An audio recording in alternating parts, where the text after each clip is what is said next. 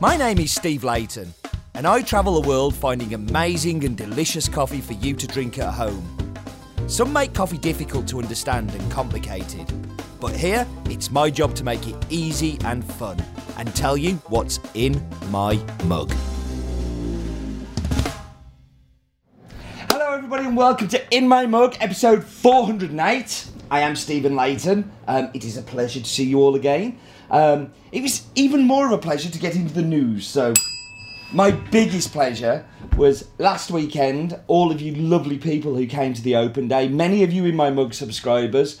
Um, it was fantastic to see you all. Uh, thank you for coming. Ho- like over a hundred people in the end came, um, which is just bizarre that you would spend your bank holiday Monday in a warehouse in Stafford.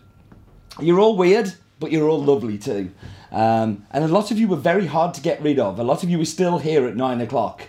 Um, but thank you. Uh, truly blown away by the kind words that everybody said. Um, you really are the best customers in the world. You deserve great, great praise. Um, I did a video interview uh, for a podcaster who goes around coffee roasteries and coffee shops interviewing coffee type folk. Talks about how I got into coffee, how Has Bean came about. We talk a little bit about wine. We talk about In My Mug. Um, we also talk about uh, politics. Um, all very interesting stuff. Um, there is a link on the screen there um, which will take you to said blog post. It's quite long, it's about 40 odd minutes. Um, but if you're interested, you should go take a look. And that is the news. And we should get into this filter coffee because I'm thirsty for coffee. And this week's coffee is Guatemala El Limon um, Caturra. Uh, it is a washed Caturra from the Palencia region. And um, it's a coffee that we're in our third year of working with. Um, I like a lot and I like the producer even more. And um, we should go and look at where it is on the map bit and then I'll be back with you with some more info. It's map bit, no expense. It's map bit.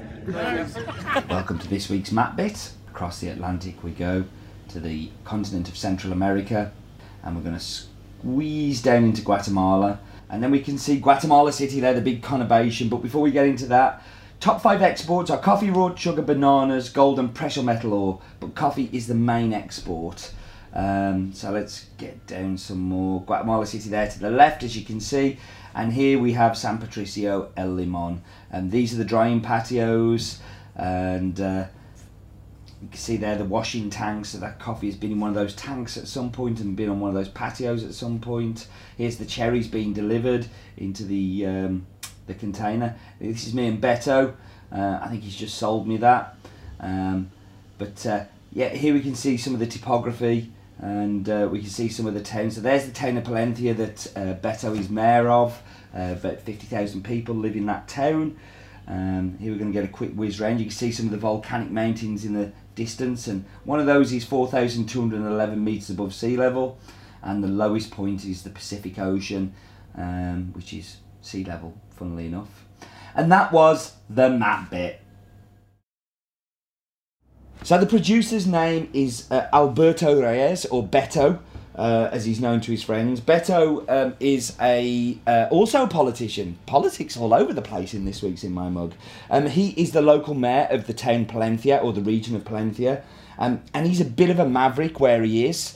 Um, he is loved very much by the people in the town uh, for the work that he does. Um, he is a great guy.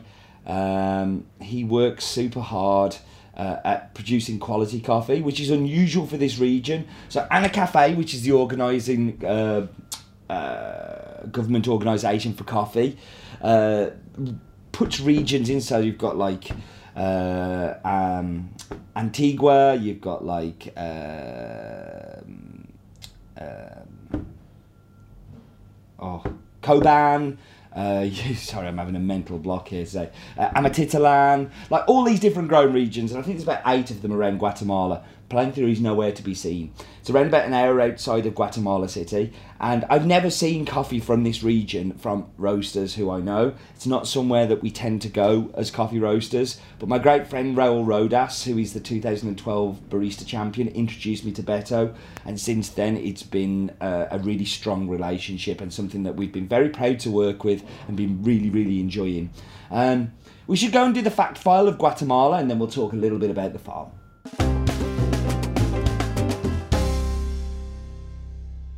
So here we are on another fact file and another Central American coffee. Um, but somewhere we haven't been for a little while, we're going to Guatemala.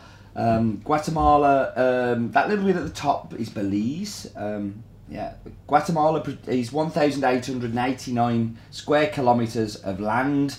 Um, so a relatively small country, but it is the eighth biggest coffee producer. Mm. That is good. Total coffee production is around about 4 million bags, which is like 240 metric tons. And uh, yeah, common varietals, you'll find Bourbon, you'll find Caturra, you'll find Typica, but there is a lot of diversity as well. Um, what else have we got? Coffee is grown uh, between 500 and, uh, it's not 5,000 metres above sea level, that's around about 2,200 metres above sea level. And we have 10 farms that we work with um, at um, in Guatemala. Um, and this week's is San Patricio El Limon. It is by Guadalupe Alberto Reyes. It's Caturra. It's grown around about 1600 metres above sea level, the region of Palencia, uh, near to the city of Guatemala. And that was the fact So the farm, it is. Um, uh, it's around about 1600 metres above sea level, overlooks the town, um, has a range of varietals. You've got Pache, you've got uh, Bourbon, you've got Pacamara, there's Catimor. Um, there, there is real diversity in the uh, varietal stock they have on the farm. Um, has its own water source at the very top of the uh, farm as well that feeds uh, a lot of the plants. Investing a lot in the mill, they've built uh, bedrooms for the workers to sleep in. I'm going to have a sip of espresso. Just excuse me a second. Yeah, they've um, built accommodation for the workers to sleep in. Um, they have built um, a tasting lab, which isn't quite finished yet, but it's something they're working on. And um, yeah, it, it, the farm is just really expanding, investing, and doing a great job. Beto Jr., who is Beto's son, funnily enough, um, he's also getting more and more and more involved in the farm, doing a great job, as is Beto's sister, and I can't remember her name, and that makes me a bad person. Um, but also Beto Jr., uh, Junior, who is Beto Junior's son. There's a lot of Betos. Um, he uh, he goes to the farm with his dad, and his dad sends me pictures quite regularly of him and his son uh, on the farm together. I don't know whether that's child labour or not, but he seems to be enjoying himself, so that's a good thing. Mm. So we should go through the coffees.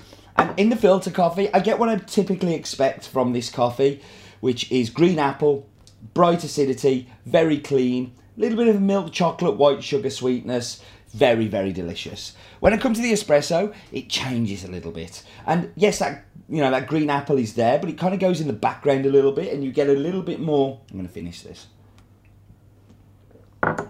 Gooseberry and a little bit of rhubarb. Um, and I know you're going to say that that's weird descriptors. In there, that is exactly what I'm getting. In here, we come back to the more traditional kind of smooth, kind of green apple, sweet, kind of balanced. And a lot of the acidity that's in here is neutralized by the milk. But all in all, all three, like you asked me to choose my favourite, I really would struggle because all three are equally delicious. They really are. And the milk, surprisingly, I'm saying equally delicious. That's a pretty big thing for me because I'm I'm not into milk, but I'm kind of started to get into milk a little bit. I had I've been having lots of cappuccinos recently. Mm. Speaking of somebody that isn't into milk, let's go and hear Roland's daft fact of the week.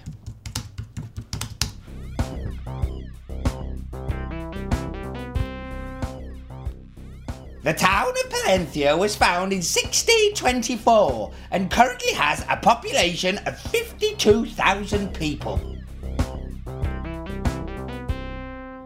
Wow, Roland coming up with a relevant fact. Who knew? He's better in the computer than he was with the face, that's for sure. Mm. So, um, Hope you enjoyed last week's, by the way, in Karen Harvey. I enjoyed recording it very much.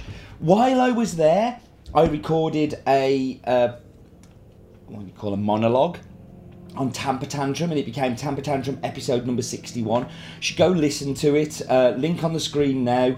Um, very proud of that. Twenty-five minutes of me rambling on my own, um, but I, I hope you enjoy that. Um, and do remember, life is definitely too short for bad coffee.